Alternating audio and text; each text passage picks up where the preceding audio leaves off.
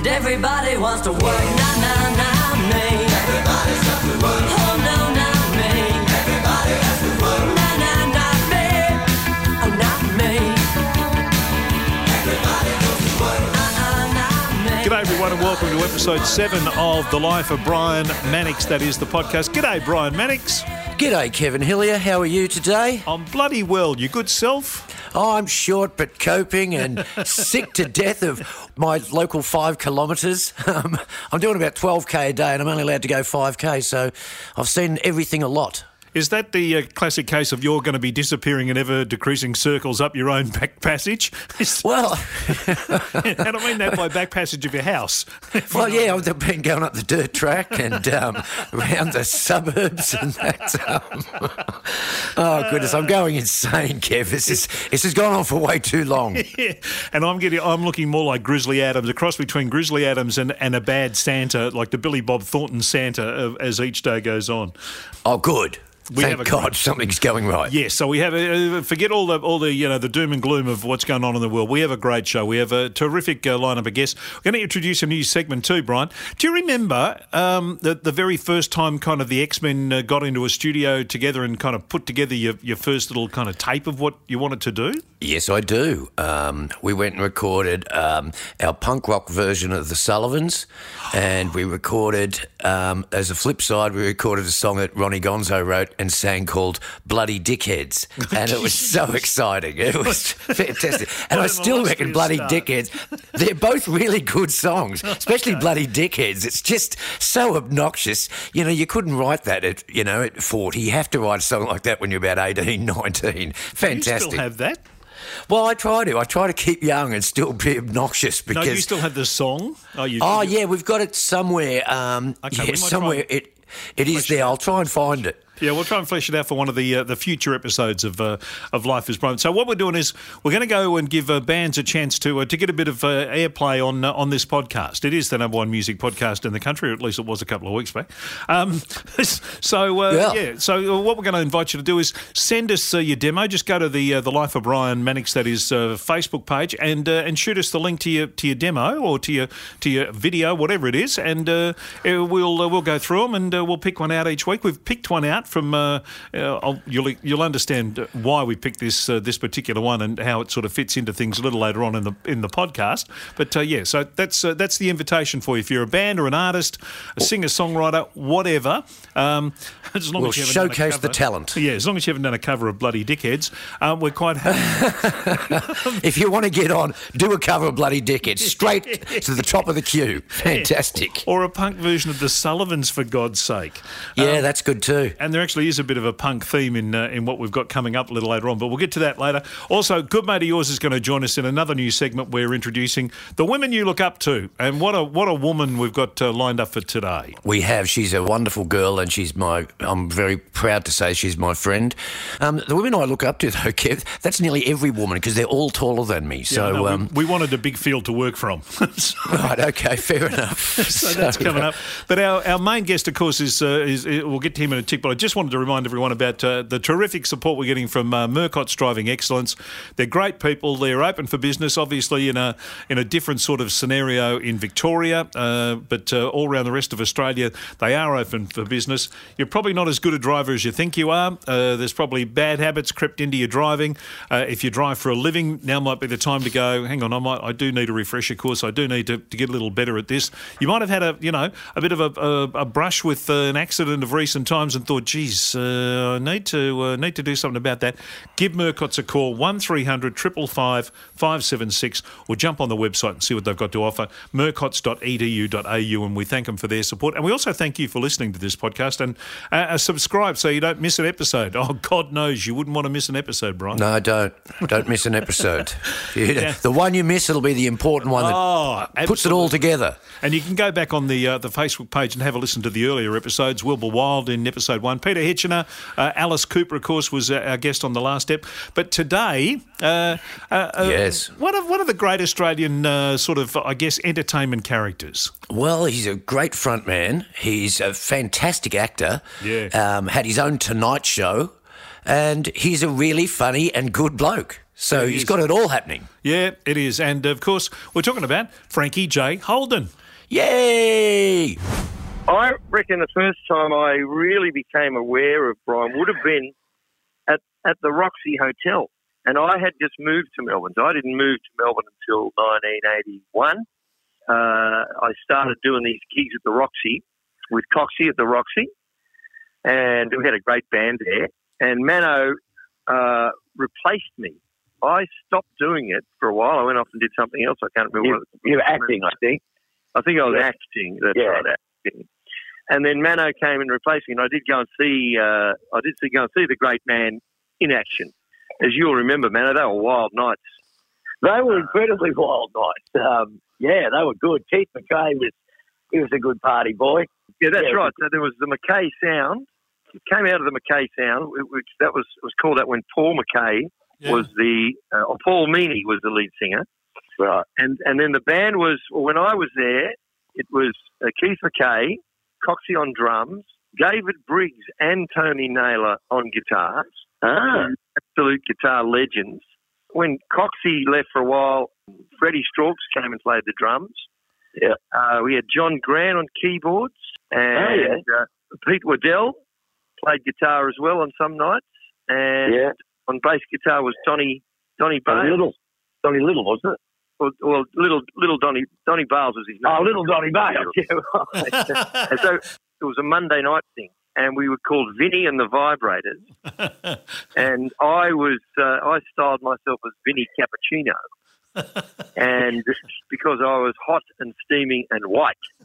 Uh, but, but, but two out of three ain't bad. So I'm ba- basically how we used to start the gigs. It was just a rock and band. We played 60s music, 1960s classics, and some obscure 60s stuff as well. And all the guys had stage names. There was B Flat Baxter and Thunderclap Marino, Mongo Zoot.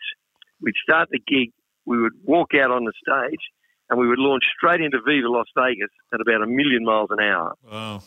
And then we'd finish that Viva Las Vegas. And the first words I would speak were, I would look at just some guy in the crowd and go, "Well, well, you can get fucked for a start." and that's, and that's, you went off to do some TV show, I think. Um, that was when you would have joined. And Wilbur, Wilbur was there, of course.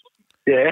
So we've had years of. Um, so that would be the first time I I became aware of you, man. I mean, I knew Hmm. of, of the Uncanny X Men and, and and Brian Mannix, Yeah. of course. But as I said, I wasn't living in Melbourne through No. your your heyday. I thought to myself, I was pretty smug when I left. I thought he's going to find it hard to replace me. and uh, and then. How many years did you do it, man? You must have Oh, I did it for about two and a half, I reckon. He did a great job. Do you remember when you were doing Proof, Frank? The movie proof, Yeah. yes. Yeah, because you were you're doing the movie Proof, and I got a phone call from Russell, Russell Crowe, and um, uh, what's his name, Hugo Weaving, Yes. and we were going down. Frank was uh, Russell was going to get up and have a sing with you, Right. and anyway, we got some. I got some really good grass, and they got really, really stoned. And I was saying, look, don't have any more. That's enough. And they go, no, no, we'll be right. And then we got there, and we were sitting behind the lighting desk watching you. You were magnificent. And then Hugo Weaving suddenly just went face first down into the console, got this whopping great black eye. And on Monday, they were supposed to start filming the bits where he took his sunglasses off. It was all a very mad panic. Do you remember that? I do remember those guys coming. Well, uh, lots of people used to drop in there. The, the, Monday nights at the Roxy were, were famous or infamous, and all sorts of people used to drop in. I remember, I mean, Shirley Strachan used to come down, uh, Russell Morris used to come down, uh, and sometimes international acts, I was told, used to come down. So that incident that you're describing with Hugo, Yes. uh, that was that was pretty typical. So you started out as a chartered accountant. Oh yeah, well, that's going back a long time. That's, I came out of uni. Yeah, I went, went to I went to Macquarie Uni in Sydney and uh, went straight from there into uh, Price Waterhouse and Company and uh, stayed there you know, two and a half, three years, just long enough to get my chartered accounting qualifications, and then old fifty five reared its ugly head. Would you like me to tell you Yes. that story? Mhm. Absolutely. So I was uh, a keen surfer, and back this I was living in Sydney, and uh, used to surf up and down the north coast of New South Wales. And like all good surfers, you know, I had a combi and a guitar, and we had this little band called Peppercorn, where we wore matching shirts.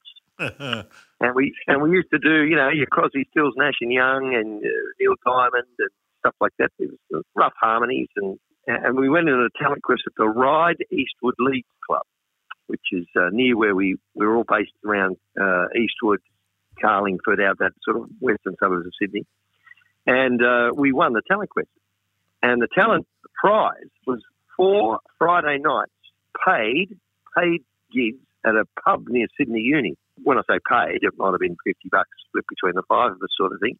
So we went to do these gigs and the boys, a couple of the boys were putting old 55 together. Jim Manzi, uh, who you know, Mano, uh, was going to university. Turned up at this pub and saw me one night and they had this, they were sort of putting themselves together into a band. There was four blokes calling themselves Thanos and they came from uh, Cronulla way. But they had met Glenn A. Baker, who was who became who was our manager, and he put to them this idea of doing an old 55 concept band that is something based around Shana Na and doing uh, 50s, early 60s music with all the harmonies and everything. But they needed a lead singer or a lead uh, frontman. So Jim saw me at this pub and brought a couple of boys back the next week. And they came and introduced themselves to me and virtually offered me the job on the spot. A week later, we went into a recording studio and recorded Diana, which was our first single, and was re- released because Glenn had already he'd already done a deal with Mushroom, uh, so we had a, a recording deal really before we'd done a gig, Wow. and then we which was uh, which was a great way to start. Well, we were overnight sensations without without pouring treacle on ourselves. I think like our third or fourth gig, we supported ELO. Wow. Light Orchestra At the, yeah, at the Hordern Pavilion, and we well we blew them away, and the reviews in the paper were like, "Who are these guys?" Because we were we were raw musically, not not as not not what you call polished yet, but we had a tremendous amount of energy, and we did have, you know, we already had some good harmony um, harmonies going on. We could do those popping harmonies from the fifties and sixties, and we had myself and Wilbur as frontmen, and we just we were almost a punk band, but we had these harmonies, uh, really lovely harmonies, and you know, playing some of those great fifties songs like you know like Diana and Get a Job. Um, and we and we'd had our, some of our own material. So that was our third gig. Actually, we did that without Wilbur. And then our fifth gig was live to air on Double J, as it was then. It's Triple J now. But Oh. they had just started up. We they were doing these live to air gigs, and we, we got one of them. And again, we got tremendous response. And that was the first gig that Wilbur did with us. Wow. That was where he came up with the name Wilbur Wilde. So what happened was we were doing some gigs, and we were doing a gig at the Ryde Youth Club, and we need we needed a saxophone player, so we put an ad over on Double J saying, you know, working band with a recording contract, looking for a saxophone player. Turn up to the Ryde Youth Club tonight. And Willie, Wilbur was the only one who turned up. You have to imagine him when he was 19, but full of the confidence and bravado that he's got even to this day. But he was skinny as a rake. He was, you know, he was obviously he was six foot five, and he had long hair and braces on both sets of teeth. So he he was quite a horrendous sight. um, and we, but he could play the saxophone. He, he'd had a bit of experience. He toured already. already. He was only 19, as I said, but he'd already toured with Roy Orbison, and he'd uh, been working on the Gold Coast. And so he was a, a mo- lot more experienced muso, really, than, than we were. We never offered him the gig because he was so scary and like a, a you know, a pinball. You know, just the way he is, man. Yeah. You know, I mean, he Yeah, yeah, absolutely. so his brain works at a million miles an hour, and uh, he's off on this tangent and off on another tangent. So he, we were all going, you know, we can play the saxophone, but whoa, you know, do we want to spend you know, five or six years of our lives with this guy? but as I said, no one else turned up, and he just kept turning up to do the gigs. and so he sort of joined the band by osmosis, if you like. And then very soon after that, I said, we did this gig at Double J, and we had decided that we would adopt stage names and stage personas. And my first thought for my, so we had Rock Pile, um, Yeah. Jim Manzi, we kept him as Jim Manzi. because he was the teen idol. Uh, the drummer, whose name was Jeff Plummer, he was known as Drainpipe Plummer. Yeah. And we had, uh, I think I mentioned Rockpile Jones. We had Patrick Meatballs McPatrick uh, uh, on the guitar, and then I was, uh, well, Frankie J. Holden. I I came, I came up with that. My first thought was Victor Lawnmower. I'm glad I didn't go with that, but I wanted something iconic. And then, and then the FJ Holden popped into my head, and then Frankie J. Holden. We do the gig at, uh, at Double J live on air, and then the the DJ, I think it might have been Holger Brockmann. He, he came back to sort of back announce the show, and then and said, well, "Thanks, guys." And, and what, what are your names? So we went through all of these funny names, including Frankie J. Holden, and then they turned to Wilbur and said, "You know, what's your name?" And he he's, he came on the spot. He was thinking, I don't know why, but he was thinking of Oscar Wilde, and so he went uh, Wilde, Wilbur Wilde, and, and and that was it. And, and it's and it's just stuck, uh, you know, all these forty odd years later. So that's the story of how we got started. And then, as I said, we done it. We started getting rave reviews in the papers, and then we got on on the countdown. Uh, and in the meantime, we'd done got we were gone into the recording studio and recorded. Um, the second single was on the prowl. Uh, no, yes, that's right. Second single was on the prowl, and that was a big hit. Yeah. And then the next single was Cut, another big hit. And then we we we put out Take It Greasy, uh, which was the album from those those songs came from, and that was you know that sold immediately. It, we we got 150,000 copies Yeah. in- sort of in the first year because we were on Countdown. Yeah. So that was right at that time when Countdown started, and um, it was the year that Countdown Countdown had been going for maybe a year or two, but that was the year 1975 when it went to colour. Ah, yeah. So we, along with other bands like Skyhooks and Sherbet, were perfectly suited to that because we all wore outrageous, uh, you know, colourful costumes, and in, in in in particular, we were larrikins, and uh, that fitted with the with the genre as well. And so, yeah, we and then we we did a tour. We started touring a bit, and then we we toured with the Hoo- the Hooks. Went off to the states. I remember that, mm. and we came back and did a national tour with them called the Brats Are Back. Yeah, They came back it. from the States. And we did a big tour with them. And we, we were blown away because we'd go to all of these country towns and the kids would know the songs and know who we were. And, and it was all because of Countdown. And now here's the surprising thing. As I said, we were overnight, almost literally. And then two years later, just over two years later, me and Willie left. So that whole old 55 thing at the peak lasted only two years. Wow. And here we are all these years later. Still talking So- about it. Yeah. The boys, Willie and I left, they went very poppy and almost Beach Boysy. Mm. And that was a direction that Willie and I didn't agree with. That was the reason. One of the reasons, you know, Mano, you know, there are all Oh. sorts of reasons why you all sorts of reasons. After a couple of years you go, I can do this anymore. I just cannot stand listening to that guy chew anymore. That's right. You know, he's the loudest chewer in the world. Yeah, exactly. Willie and I were more on the prowl. If you you know Yeah. listen to the sound of that song, whereas Yeah. they were more looking for an echo. But Willie and I kept working together on and off. Uh, as I say, we, we were working at the Roxy, and then we you know put various little tours together. We might go over to Western Australia and do a tour. Uh, in the meantime, we were of course at the same time doing other all sorts of other things as well. Oh, I'm exhausted just thinking about it. Oh, it was on the Prowl an original song or was it an old cover? No, no, no. That was written by, by Jim. Jim had the idea for the song, and he got the idea from a story that Wilbur used to tell about how him and his mates in the Ford Custom line would go around and um, chuck cartridges through phone boxes and stuff like that. Willie used to either tell us about these characters that he knew or invent these characters. yeah. Yeah. And Jim wrote the song around that. I did. I wrote oh, most of the third verse. I remember. Um, but I love that song, and um, when you listen to it now, even all these years later, it's a beautifully produced single as well. It, even now, if you listen to it on a compilation um, CD or something, hits of the '70s, it does jump out at you. And it was beautifully produced by Charles Fisher uh, at Trafalgar Studios in Melbourne. So, Yeah. and it summed up the band. You know, it summed up the band beautifully, uh, and it gave us a, a lot of impetus, and uh, I, I, you know, gave us identity. So all, all these years later, again, you know, I'll be walking down the street and guys, Frankie J on the prowl. On the prowl. Hi, Alice Cooper here, and you are listening to The Life of Brian. I survived it, and I am sure you will too. Possibly. Probably not, though.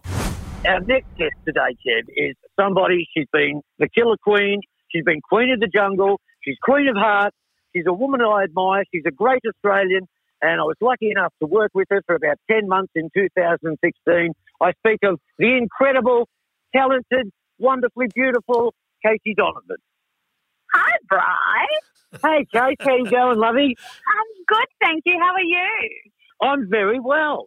Now, things in Sydney, there wasn't enough COVID 19 up there for you, so you decided to move down to Melbourne to get right amongst it. I did. I, you know, I just, I didn't want to miss out on another lockdown.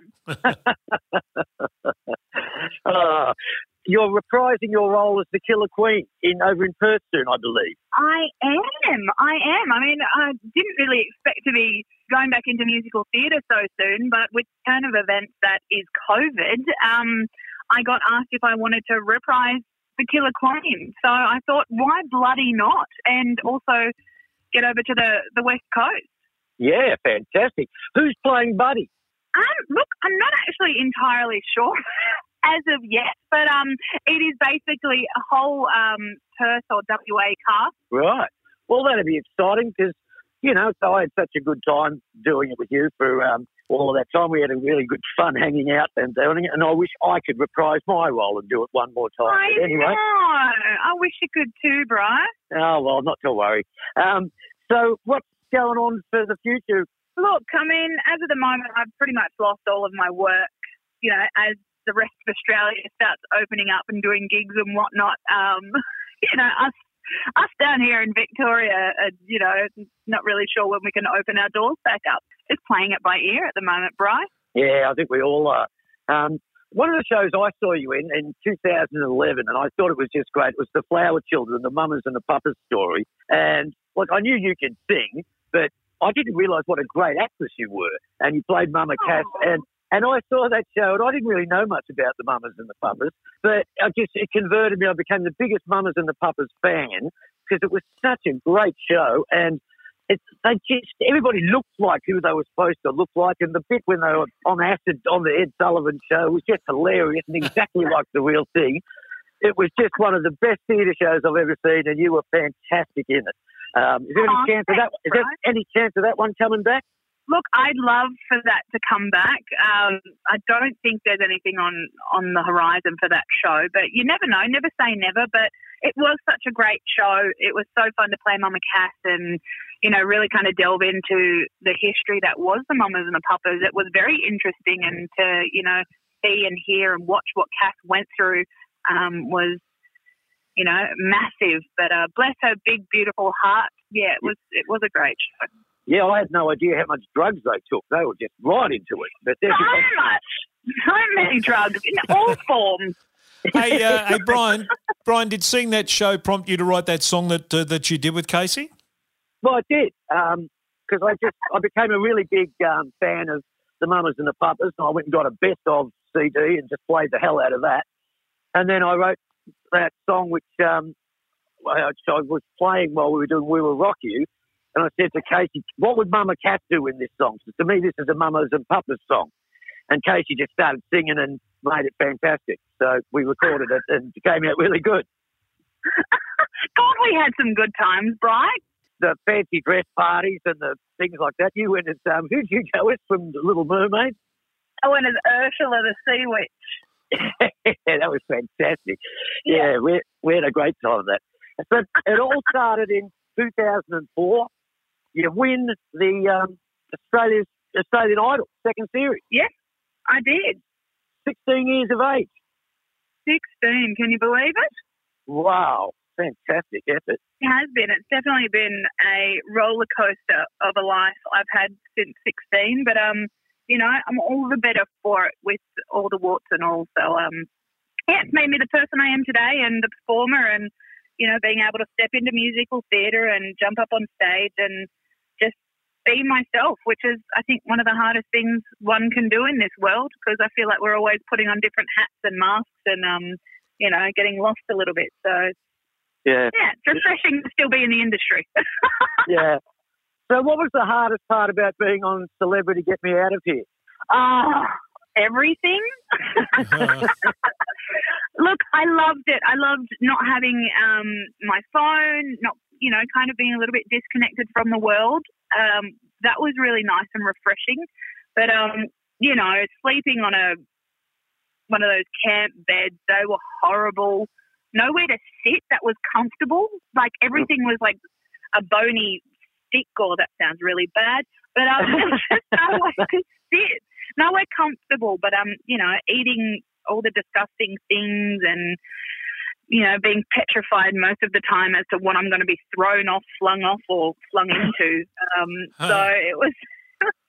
but every day was a new experience. But um, it was so much fun, and I'm so happy that I got to um, win the Starlight Foundation hundred thousand dollars. So that was a beautiful thing. Yeah, it's a great thing. Really great. Yeah, you're pretty you're pretty good at winning, aren't you? You you won uh, Idol, you win this. Are you still painting and drawing? I am. I am. I've come a long way with my paintings. Yeah, because the the tattoo you've got of the microphone on your arm, you designed that one yourself, didn't you? I did. It's the Yeah. old Super 55. I love a bit of art here and there. How's the guys from Status Quo going these days, love? I'm not sure. Lost touch, but um, you know, down, down, prices are down. Oh, it's a great campaign. Hey, uh, Casey, thanks for uh, thanks for joining us on the Life of Brian. We really appreciate your time and uh, take care and uh, good luck in Perth with the uh, the reboot of the show. Thanks so much. Yeah, see you, Casey. I'll catch up with you as soon as this COVID 19 thing's out. We'll go and have a beer. Yeah, let's have a frothy. Ah, a few frothies with Casey. There's something to look forward to. You've got to have something to look forward to at the moment, Brian, and that's one of the most important things. And what a what a lovely and delightful human being she is. She is fantastic. She's just such a great um, golden soul, I would say. She Yeah. just you're just drawn to her because she's got this niceness about her, and she's Yeah. just yeah. What she's a great person. I love her. Okay, so tell us about the song. Well, the song I I went and saw her her in that play, um, The Flower Children, one about mamas and the papas, and I started writing this song. I thought, wow, this sounds like a mamas and a papas song. So then I sort of said to her while we were working together, I said, oh, you know, what would Mama Cass do with this? And she just started singing. I said, oh, that sounds good. So um, I went into uh, Hot House Studios in uh, St Kilda and uh, got Casey and a couple of the other guys from We Will Rock You Down, and um, got her to do some backing vocals for me. Well, she doesn't really a featured spot on it, but um, yeah, it's it's my sort of Mamas and the Papas song, and I was lucky enough to have Casey Donovan do uh, the Mama Cass bit for me. It's called "I See It Coming." Has it uh, has ever been played anywhere else before? No, no, it's never been played anywhere before. I, sh- I haven't even mastered it yet. Um, but um, yeah, it's a lots song of about. things in your life you haven't mastered, Brian. No, that's true. um, um, it's a song about getting old, actually. Okay. Yeah, um, you know, I can see it coming when I won't be able to look after myself. It's it's quite sad, really. Anyway, there you go. oh, thanks. Happy Brian will be back after we listen to Happy this song. Brian. Here it is. I see it coming. Exclu- oh, here we go. Exclusively to the Life of Brian Mannix, that is podcast. Here's Brian Mannix and Casey Donovan. It's occurred to me, life is like gravity. What goes up must come down. Family, the friends that I used to see. It blows my mind as it all unwinds.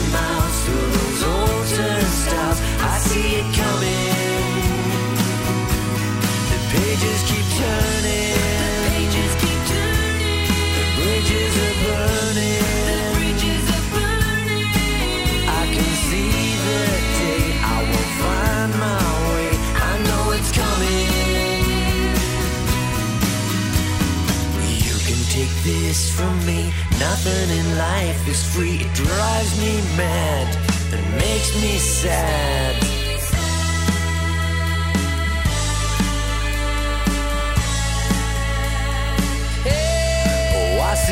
Coming.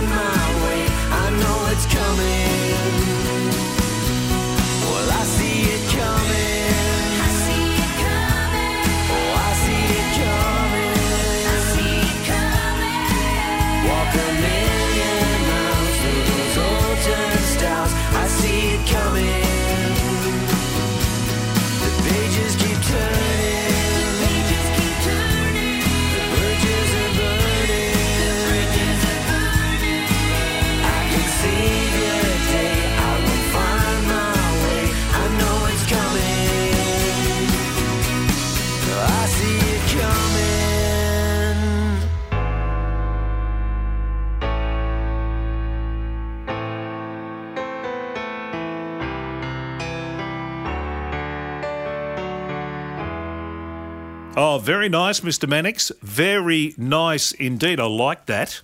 Oh, thank you. Uh, I think Casey actually makes it, but um, yeah, she sort of.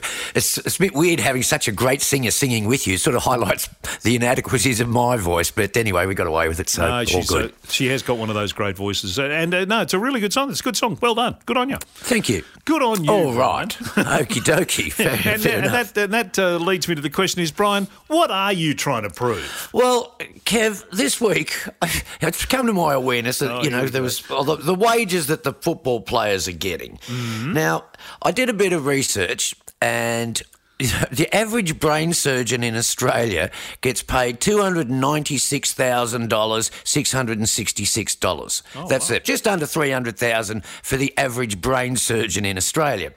Now, Buddy Franklin is on almost five times that this year, yet has not, not played a game. He did do the wink in the uh, uh, the promo ad. He winked at the camera, so that was probably worth 1.5 million. Yep. Um, I just think it's absolutely ridiculous that we've got players getting three times or four times the amount that a brain surgeon gets.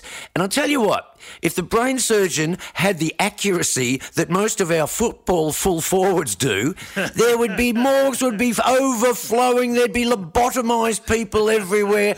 You know, paying some meathead a million dollars to kick a little leather ball and he can't even kick it 30 metres straight is just ridiculous. AFL and football clubs, what are you trying to prove? Beautifully done. Uh, Brian Mannix, uh, what are they trying to prove? This is the Life of Brian uh, podcast. Uh, thanks to Murcott's. Give Murcott's uh, Driving Excellence a buzz at 1300 555 576. It's murcotts.edu.au. Our special guest uh, on the podcast this week is uh, Frankie J. Holden. And, uh, yeah, you had to. You had to. You had to mention the elephant in the room, Brian. Good on you. What, what elephant was that?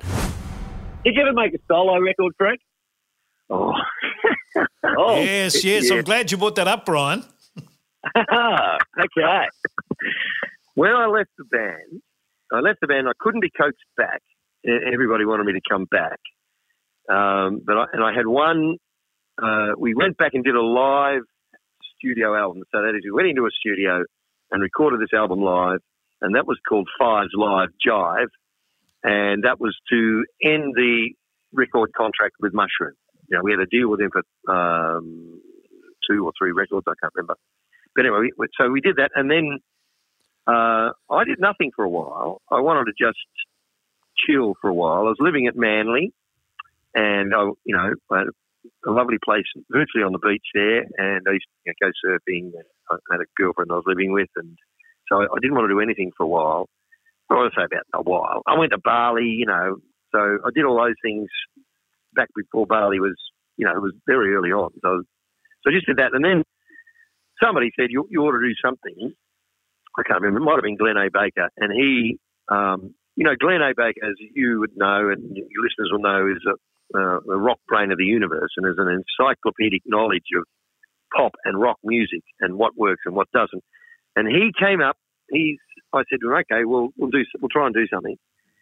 And he came up with these uh, cassettes of about thirty or forty songs that were covers, or were if they weren't hits, they were songs that he knew of that he thought would suit me and suit my image as it was then. But of course, I knew better than Glenn A. Baker.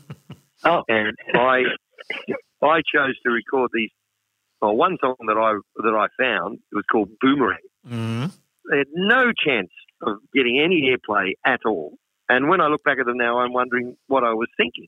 My solo recording career uh, was a bit of a flop. I, although I did record a thing, uh, one single I did was uh, My Right of Way. That was your first single. Uh, I think it was. Yep. Maybe it was. Yep. Oh, you know more than I do. Kev. Yeah, and the B side of it was a thing called Chartered Accountant Blues. That's right. I take it you wrote that one, Frank. First one was My Right of Way. That was written by Jim Manzie and Glenn Baker, and that was the theme song to a film called The F.J. Holden. That's right. And oh, I saw that film. You were in it. Yeah. So that was the first time I ever appeared on the screen uh, as an actor. But in fact, I wasn't acting. I was, I, I, I was a cameo as Frankie J. Holden from Old 55. You had a barbecue or something, weren't you? I was at a barbecue, that's right. And I just turned up there, and they were, everybody was thrilled because Frankie J. Holden had turned up.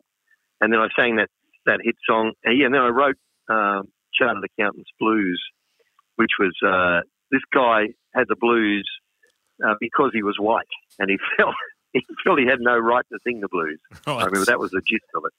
But um, I never took my recording career, solo recording career, seriously. And in hindsight, maybe I should have. I don't know. I, I sort of had an opportunity there, but I, I, as I said, I, I was just a bit jack of it for, you know, for a, a lot of reasons. Um, and if I had my time over, I might have listened carefully, more carefully to Glenn's advice about what songs to choose, and then go and, and go and have a and have a go at it. But uh, but I didn't. So there you go. Absolutely. Sort of did nothing there for a couple of years. Then I got into a musical uh, called Best Little Whorehouse in Texas, Oh, cool. and that was in '79, and that toured nationally. Who'd you And- play in that? Oh well, I was I was the band leader on stage. There was a you know little country band on stage. Yeah.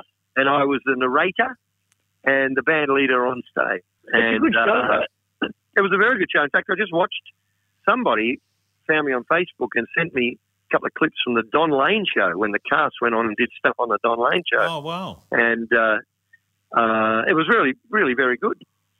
So that was great because that satisfied my musical, you know, part of me because I was playing and singing music every night. It also satisfied the performance side of me because I had to stop and and learn lines and uh, do them the same way and react to everything around me and all the whole time. And it also taught me discipline. You know, the theatre, as you know, too, Mano.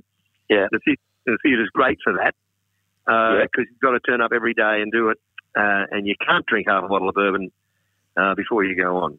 No. I suppose you could try. You got to hide it if you do. that's right. It's not encouraged like rock and roll. So I did that for nine months, and I really enjoyed it. As I said, it taught me discipline, and I, I learned a lot.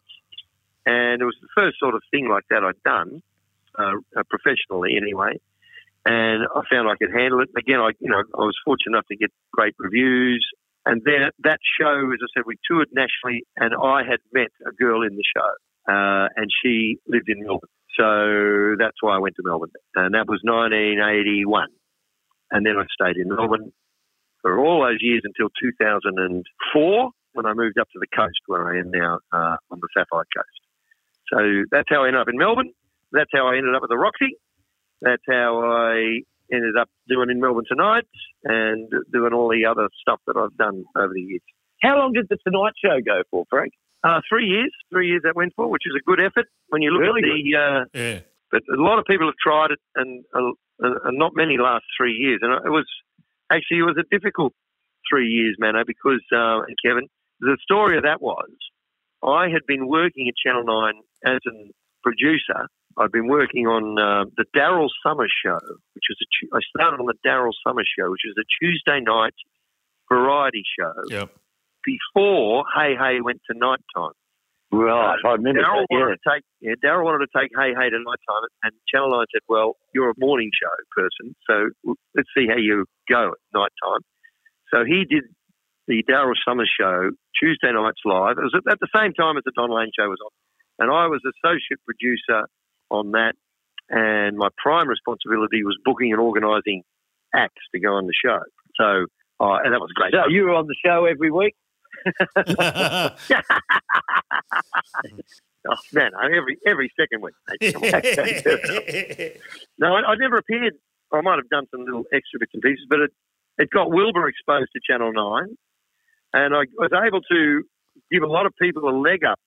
Um, people like, uh, well, Nikki Nichols, oh yeah. uh, Lisa Edwards, Lisa Bade, Vince Jones, and there'd be more if I put my brain to it. Lots of people who I, I was I, I gave a chance to and gave exposure to on on national telly. I know a lot of them were Melbourne-based people, obviously, but we had a, we had a lot of overseas people come on too, Cocker and uh, Jose Feliciano and all people like that.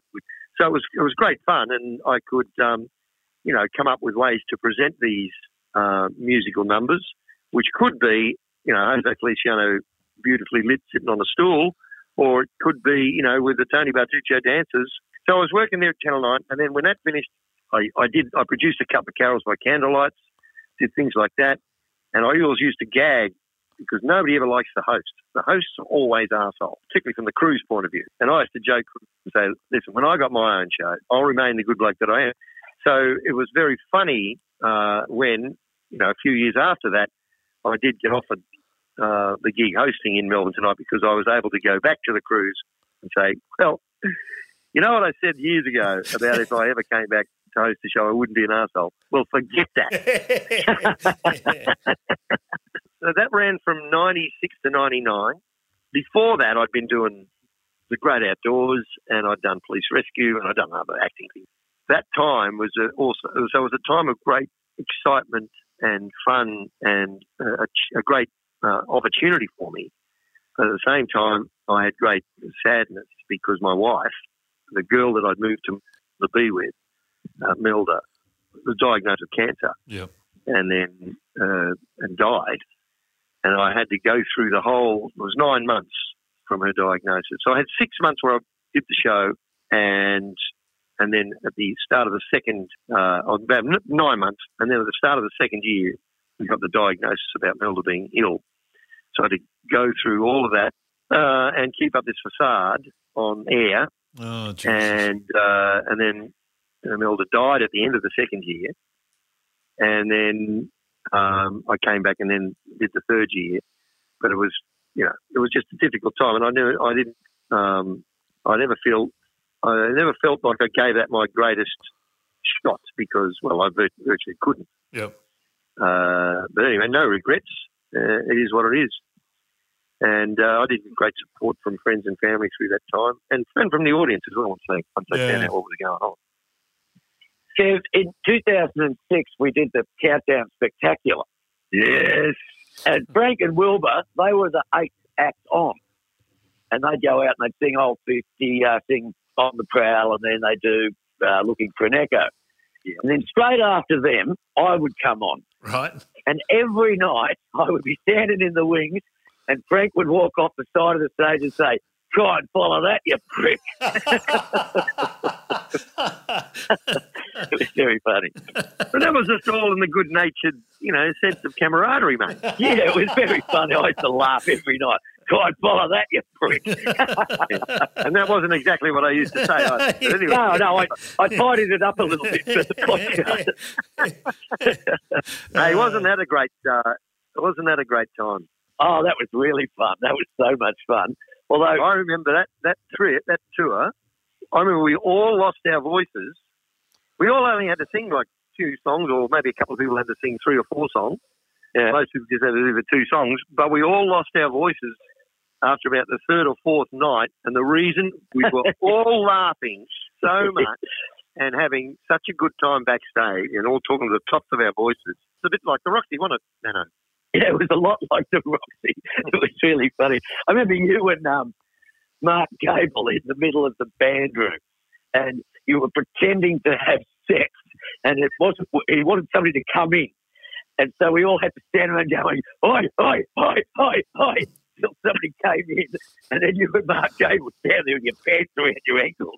It was very funny. so I wanted people to come in thinking it was a fight. And then that's hilarious. well, it certainly worked. I'm still laughing my head off about it. Uh, funny stuff. Well, Gable's a wild man. Oh, yes. I Uh, don't know what he would have been like when he was on the drink. Oh, absolutely. Uh, J- JPY, you know, Yeah. another character in inverted commas. You know, Willie. Uh, Leo Sayer. uh, oh, and um, Scotty, Scotty Carne. We formed our own little troupe, didn't we? Yeah, the Naughty Boys. You were the naughty boys. That's right. Yeah, the Naughties. It was you, me, Alex Smith, uh, Mark Gable, Scotty, Alex Smith. John Yeah, English tried to join the naughty boys, but he wasn't naughty enough. I remember. No, it's not naughty enough. Um, and then your new missus lobbed about the fourth day in, and then you sort of um, disappeared from the Naughty Boys for a while. That's what happened. Yeah, that's what happened. Fair And enough. I came. Yeah. Michelle finished her visit, and I was back with the naughty boys in the naughty corner. hey, Frank, Frank, I want to ask you: When did uh, was was acting something you really wanted to do, or was it something you fell into, and is it something that you now have a passion for? Uh, yes, to all of those questions. At high school and through uni, I became known uh, for, for doing impressions, but I didn't really think that I would, you know, make it a career. As I said, I had a, I had a stellar career lined up for me at Price Waterhouse. I fell into Old 55 through that story I told about winning the Talent Quest. And then through my uh, exposure and times with Old 55, because back then there were all sorts of shows apart from Countdown you could go on. You could go on the Don Lane show, you could go on the Midday show, you could go on Flashes, you could go on Sounds Unlimited. Uh, there were all sorts of variety shows and music shows you could go on. And a couple of them would ask ask me if I wanted to be involved in a, like a comedy sketch uh, or two. So I, I did a bit of that. And uh, an agent saw me doing that and got in touch with me and said, you know, have you thought about acting? Uh, how'd you like to be in a couple of movies? And of course, I'm going, sure. And so that I fell into that, and then I uh, I had an apprenticeship in doing. I did a lot of early uh, '80s Australian movies. You know, just small roles. Uh, the odd angry shot, uh, proof of movie mentioned. Uh, uh, they've all escaped my mind now. And, uh, then I started doing all the Crawford shows, all the cop shows. You know, your Division Fours and Special Squad, and all of that sort of stuff, and Cop Shop. And so I, I and then I did, as I said, I mentioned uh, Best Little Whorehouse in Texas, where I did really fall in love with the with the idea of doing it. I had a period around the late '80s into 1990 sort of thing where I was getting good work and getting you know, good reviews, and I did a TV show, a drama on the ABC called Embassy, Yep. and it, which was very well reviewed and received. And then I did a film called Return Home with Ben Mendelsohn in it. Is that Ray Argall? Ray Argall make that film? Yeah, Ray Argall. Yeah, And he's in uh, the first clip. right, yeah, and then In Adelaide. Yep, it was in Adelaide. That's right. Yeah. And Ben Mendelsohn was was I think it was his second movie.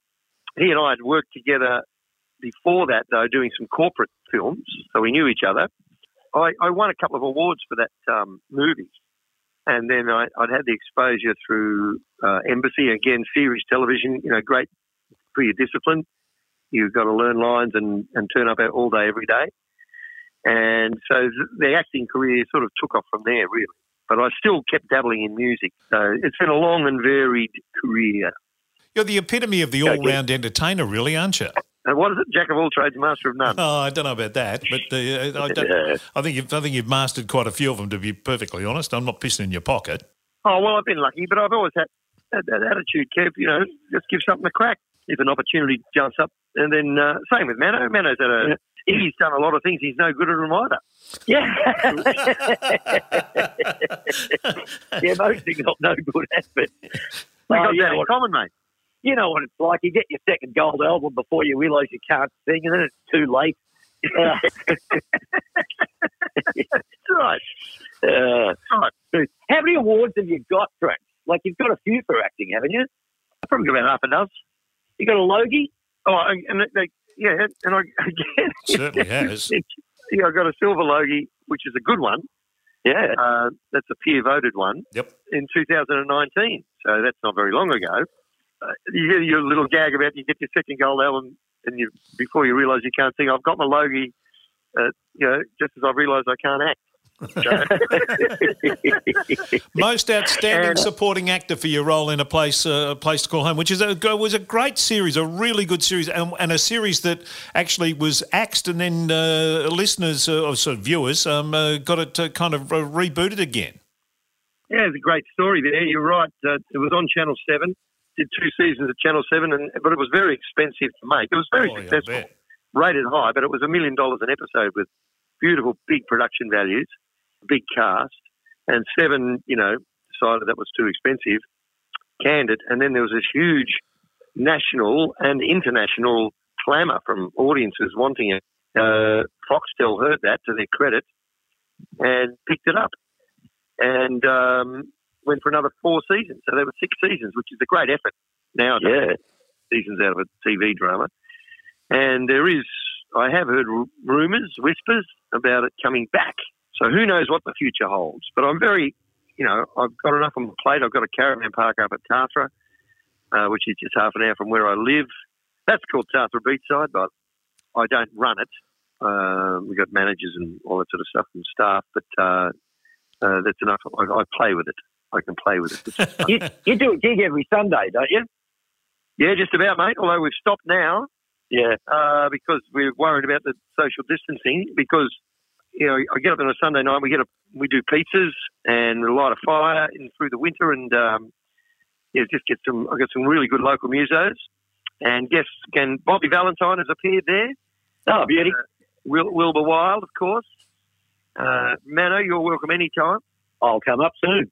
people really enjoy it, and you can play anything you want. You know, it's like people haven't paid to come and see an old 55 show, so we just Yeah. play anything we want. And uh, I really, really enjoy it. It's very pure, pure musical form. You know, it's all we have a little PA, but it's virtually, virtually acoustic. So you can't hide behind any loud noises, Mano. No, no, you can't uh, sort of get close to the note and that'll do. You'll have to actually hit it Yeah, in all those situations. Yeah. I love being involved in the park. It's it's a challenging time now, of course, uh, with all of these restrictions. This will this will ease, and we'll be out the other side. In fact, I've written and recorded a song called "Out the Other Side." Okay. Ah, It's a little uh, song I wrote. It's a bit Slim Dusty uh, meets Johnny Cash sort of thing. Meets meets Frankie J. Beautiful. better I'll than turn up Boomerang? on you. Now listen, I've got to go because I've got to go and do something. No, we All right. we understand that. We thank you so much for your time, mate. It's uh, always a pleasure to catch up with you. Take uh, take care. Look after the family. Good on you, Kev. Good on you, man. Good to see with you, mate. And listen, that offer is open. Bring the family up here to Tathra. Yep. And beautiful part of the world. Uh, great beaches, great fishing, great cafes, and great walks, and all that sort of stuff. And also, you'll get the opportunity to uh, do a little gig. We'll do a little gig together. that would be great fun, Frank. I'd look forward to that. And the, and the audience can't leave, mate. oh, even better. Fantastic. Well, there's times like this when the world can be a hard and lonely place, and it can seem like we'll never turn the tide. But times will change, and then we'll see a smile back on your face, and before you know it, we'll be out the other side. Out the other side, I'll see you out the other side. Just remember, all bad things must pass. Out the other side, we'll see you out the other side. And we'll kick this COVID 19 in the ass. Frankie J Holden. uh, there it is. Another another musical exclusive on the program. Well, we'll Oh. claim it anyway. Gee Um, whiz. he's, he's a good fella, Frank. And Dan, thanks for sending the song, Frank. Appreciate it. It was uh, good to play that. Now, Yeah. Now, yeah. Now I want to take you. Well, you mentioned before, was it raving dickheads, bloody dickheads? bloody dickheads? yes. Yes. All right. The very the start of your career. So what I want to play you now is, Yep. and this is a new segment we're introducing. Uh, we're going to give uh, uh, bands and acts and singer songwriters and well, whatever you are, a musical act, uh, the chance to have uh, your song or part of, of your song aired on this podcast. It's Sort So of a bit like Brian and the Juniors. Yeah, of. well, Yeah. Except the juniors will all be taller than you, Brian. That's Well, I, I look up to them. That's what I do. I look up to them. So, uh, if you've got a, a demo tape, if you've got a, a tape of your band performing somewhere or your, or your act performing somewhere, uh, Even a sex means- tape, send that in. That's fine. yes, fine. Yes, send, send it to us uh, via our Facebook page, uh, the uh, Life of Brian Mannix Studios Facebook page. If we get any of those tapes, Can you imagine? uh, Can you imagine next week we, we get a sex tape? So rather than playing the music, you just hear someone going, "Oh, oh, oh, oh yeah, oh yeah." With little polite applause in the background. Yeah. Oh no, it's going to be wonderful for the podcast. Yeah, send in your, your song, your poetry, or your sex tape, and we'll give it an airing. Fantastic. All right, so uh, to get us underway, have a listen to this. It's a it's a band called Green Manalishi. I think I've got that right, but have a listen.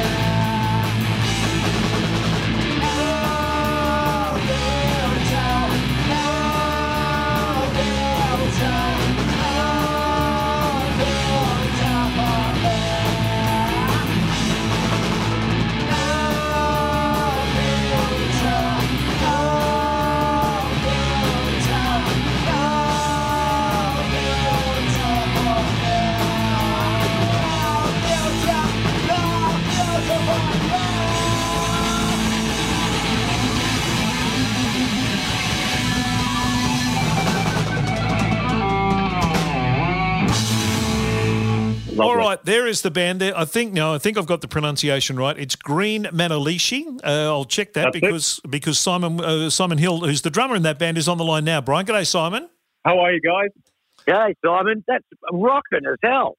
That's great version of God, great version of God Save the Queen. That's terrific, mate. Well done. Thank you. Yeah, it's uh, it's one of those tunes that we really enjoy playing, along with uh, many many others uh, from some great metal bands in the past and punk bands, of course, including the Sex Pistols. So.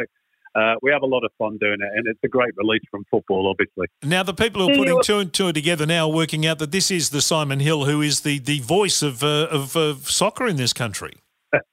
Well, one of, but uh, yeah, thank you. Um, it's it's one of my great passions, uh, along with football, obviously, which is my first love. But uh, music has been a very close second, and uh, you know, even going back to my teenage years, uh, I, I wanted to be a musician. It was it was a toss up really between sport and music. Um, unfortunately, I wasn't good enough to play either professional football or play drums in a professional band, but um, I managed to become a commentator, and uh, I still, you know, thump along the skins to uh, to various groups in pubs around New South Wales. So that's probably about as far as I'll get, unfortunately, with that.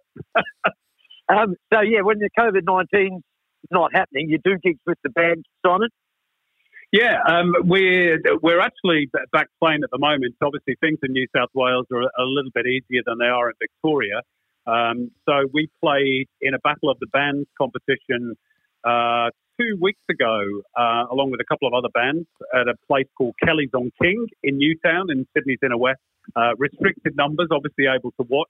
Uh, only 30 people, all had to be seated, which is interesting for a heavy rock band. Oh, wow. Um, but, uh, Oh, it was great fun, and we won, which is the best thing about it. So we're through to the final on the 25th of August. Wow, did you get a prize or just a pat on the back?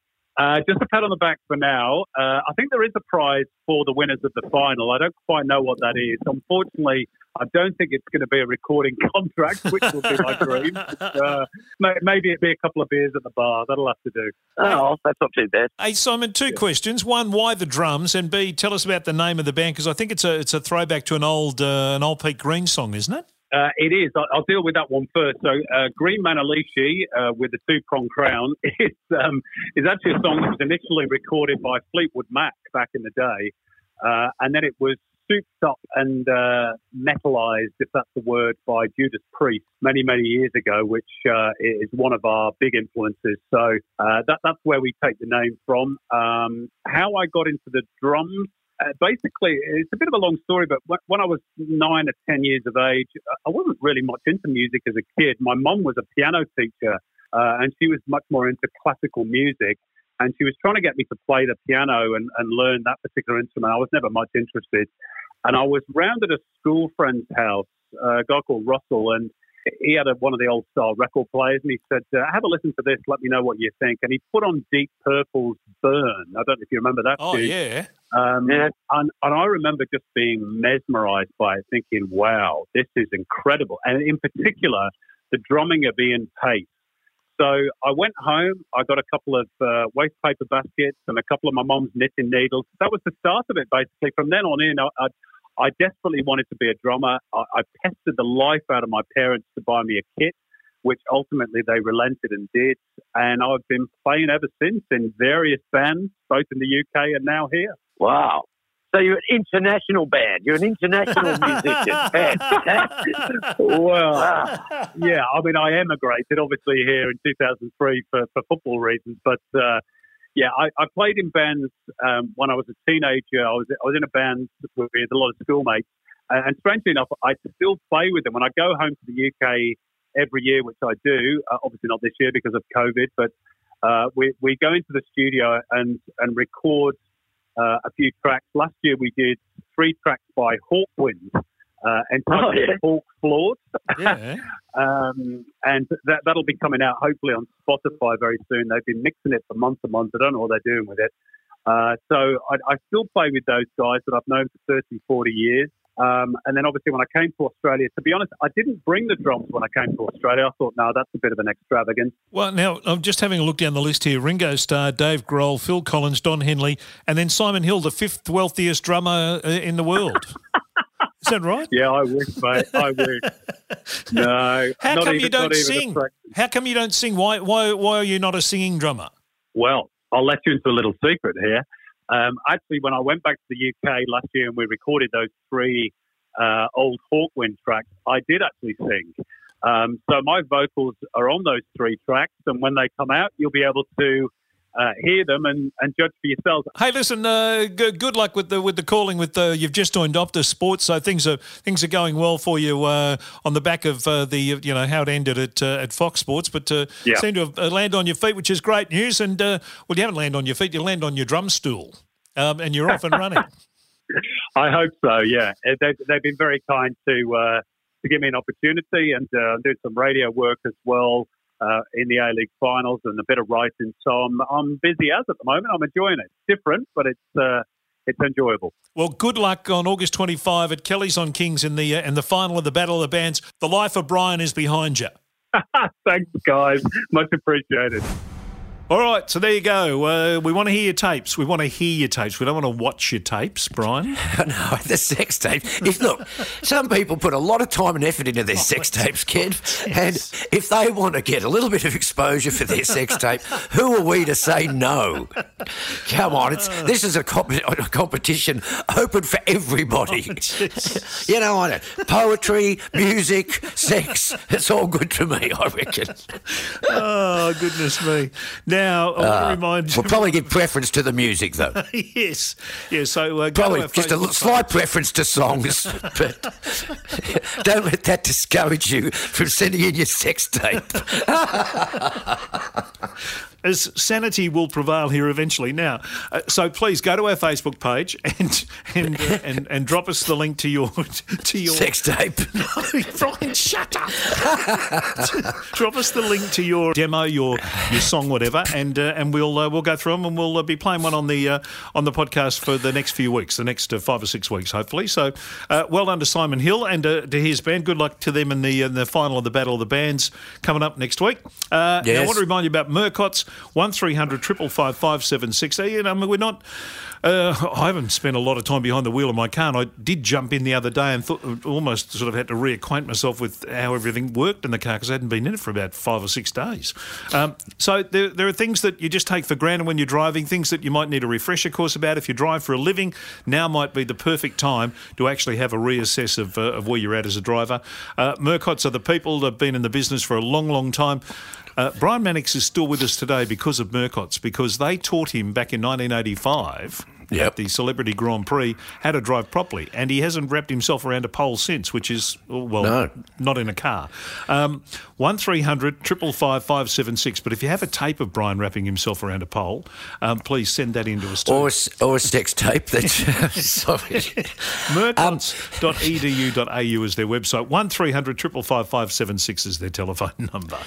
There's a, there's only one bit of driving I reckon, Kev, that um, I don't enjoy and I'm perhaps not very good at. Yep. and that's the um, the steering part. Oh, I, I, that'll- I try to avoid that as much as I can. Yeah, the okay. steering, I don't don't enjoy that. It's, it's more a hands-off experience for you, is it, Brian? Yeah, just you know, I look the pedals. I love using the pedals, but that, that big wheelie thing, I don't like it. It's it's a bit complicated for me. You never quite got out of the go-kart uh, area, did you? Really?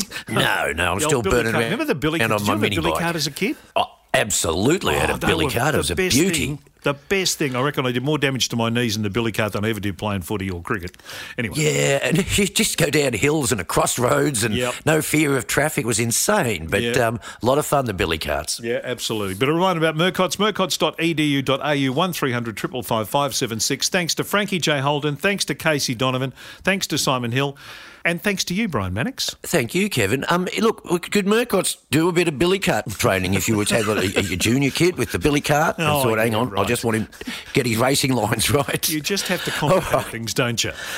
I do. I'm an idiot. But Don't anyway. forget, subscribe. Don't miss an episode, and uh, and uh, please send those demos through to our Facebook page, The Life of Brian Mannix. That is. Until the next time, uh, Brian Mannix. Take care. Look after yourself, and uh, and be happy. Thank you, Kevin Hillier. Rock on.